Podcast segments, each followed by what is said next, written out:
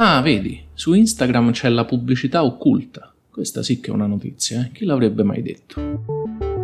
Io sono Alessio Balbi e questo è Newsbox, il podcast di Repubblica che ogni giorno vi spiega le notizie in maniera semplice, senza dare niente per scontato. Oggi parliamo delle pesantissime condanne per i responsabili delle acciaierie Ilva, della Cina che ora autorizza a fare anche tre figli e vi spiego perché è importante anche per noi, e dell'antitrust che indaga sugli influencer. Sono stati condannati rispettivamente a 22 e 20 anni di carcere i fratelli Fabio e Nicola Riva, ex proprietari e amministratori delle acciaierie Ilva di Taranto, in Puglia. Si tratta di condanne pesantissime per una vicenda che ha origine parecchi anni fa e che ha avuto e avrà grandi impatti sull'economia, sul lavoro e sulla vita di tante persone in Italia, in particolare nel sud Italia. E quindi merita di essere spiegata.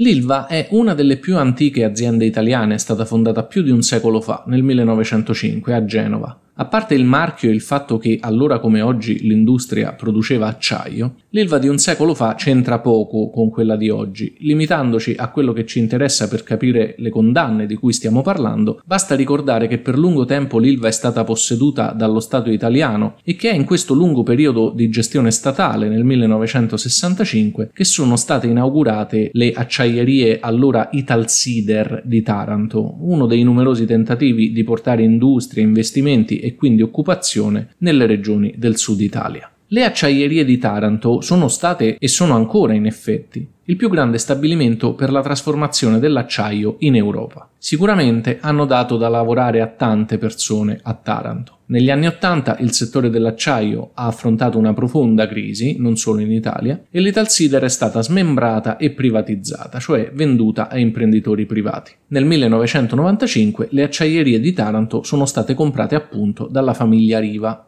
la trasformazione dell'acciaio è un'attività potenzialmente molto inquinante e a Taranto in particolare l'Ilva è parte del tessuto urbano, anzi alcuni quartieri sono nati e cresciuti proprio grazie o a causa dell'Ilva per accogliere i lavoratori e le loro famiglie. Quindi l'inquinamento generato dallo stabilimento avviene proprio a ridosso delle case. Bisogna considerare che per molti anni, dal dopoguerra fino almeno agli anni Ottanta, in Italia, come anche nel resto del mondo, l'inquinamento non è stato considerato un vero problema, o comunque era considerato un male minore o necessario. La priorità erano il benessere economico, l'occupazione, un po' come avviene adesso nei paesi in via di sviluppo. Solo in anni relativamente recenti ci si è posto il problema che la presenza di un'acciaieria a poche centinaia di metri dalle case potesse avere effetti disastrosi sulla vita delle persone.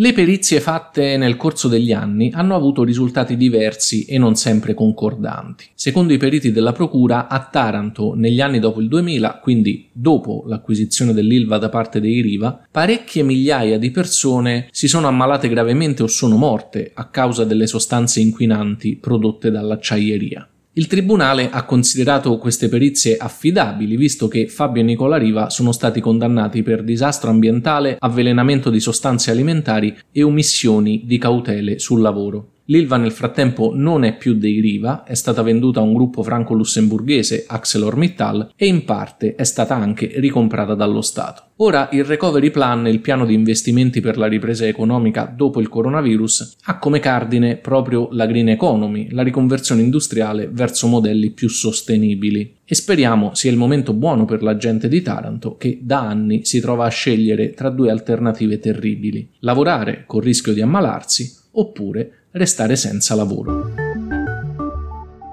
Ed è in effetti un dilemma che riguarda l'economia, il lavoro e la vita delle persone, anche quello che sta affrontando la Cina, quindi un paese molto lontano da noi, e che però ci riguarda in maniera più prossima di quanto possiamo pensare. Ve ne avevo già parlato qualche settimana fa, forse lo ricorderete. La Cina ha appena concluso un censimento della popolazione, che in un paese sterminato come quello è un'operazione particolarmente lunga e complicata. E con questo censimento la Cina ha avuto la conferma di un timore che aleggiava già da qualche tempo, e cioè che la sua popolazione è sempre più vecchia. Sia perché la speranza di vita è migliorata, sia perché non si fanno più figli. Risultato, ci sono sempre meno cinesi in età da lavoro. Il Partito Comunista, che è il partito unico che governa la Cina, negli anni 70 del secolo scorso, nel pieno del boom demografico, aveva imposto ai cinesi la politica del figlio unico. Le coppie che facevano più di un figlio subivano pesanti sanzioni economiche, si rischiava il licenziamento e in alcuni casi si poteva persino essere obbligati ad abortire. Ma già nel 2016 il governo aveva ammorbidito questa regola, autorizzando un secondo figlio. La notizia di oggi è che, se vorranno, le coppie cinesi potranno fare tre figli. Il problema ora è che in questi cinque anni l'autorizzazione a fare un secondo figlio non sembra aver entusiasmato più di tanto le coppie cinesi. Il tema è principalmente economico. Il costo della vita in Cina è aumentato molto, soprattutto nelle città. La legislazione cinese in termini di maternità retribuita e altri sussidi ai genitori è ancora abbastanza arretrata e d'altro canto il benessere più diffuso e l'abbandono delle campagne rendono meno impellente il bisogno di figli come braccia da lavoro. La speranza delle autorità è che, benché molti sembrino trovarsi perfettamente bene con un solo figlio, quelli che hanno fatto un secondo figlio siano ben disposti a fare anche il terzo.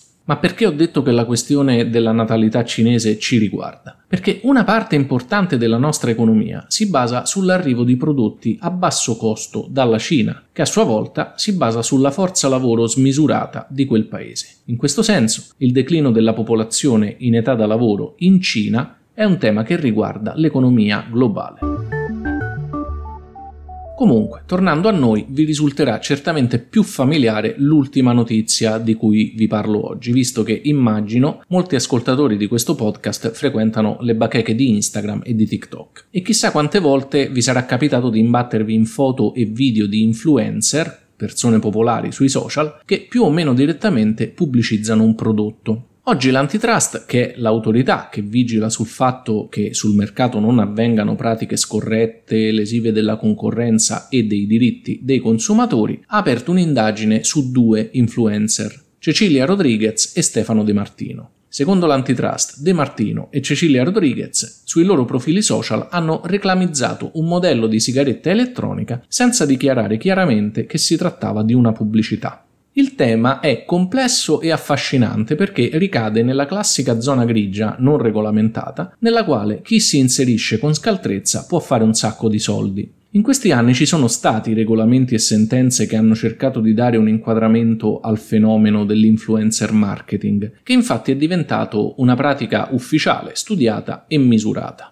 Secondo uno studio citato da Pierluca Santoro sul portale Italian Tech, nel 2020 ci sono stati oltre 186.000 post di questo tipo sui social. E parliamo dei post che è possibile censire in maniera ufficiale perché ad esempio usano l'hashtag ADV e quindi dichiarano di essere post pubblicitari. Quello che l'antitrust contesta a Stefano De Martino e Cecilia Rodriguez è proprio questo, di non aver usato nessuna scritta che dichiarasse l'intento pubblicitario. Ma trattandosi di sigarette elettroniche, la cui pubblicità è vietata, come per le sigarette tradizionali, forse questa dichiarazione non è stata fatta semplicemente perché non poteva essere fatta, a monte. Aggiungeteci che, secondo un'altra ricerca citata sempre da Italian Tech, in Italia una persona su cinque dichiara di aver acquistato un prodotto perché l'aveva visto usare da un influencer. Aggiungeteci ancora che le bacheche degli influencer sui social sono affollate da ragazzi e che la vendita delle sigarette elettroniche ai minori di 18 anni è vietata. Ce n'è abbastanza per concludere che qualche tipo di regolamentazione è necessaria e forse è anche urgente. Sono le 19.15 di lunedì 31 maggio 2021. Ricordate di seguire Newsbox su Spotify, Apple Podcast o sulla vostra app preferita e di scaricare la skill per Alexa. Se volete essere avvisati appena esce una nuova puntata, potete iscrivervi al canale Telegram t.me slash newsbox. Se avete domande, scrivetemi su Instagram o su TikTok. Mi trovate cercando Newsbox o Alessio Balbi, il mio nome. Ciao e a domani!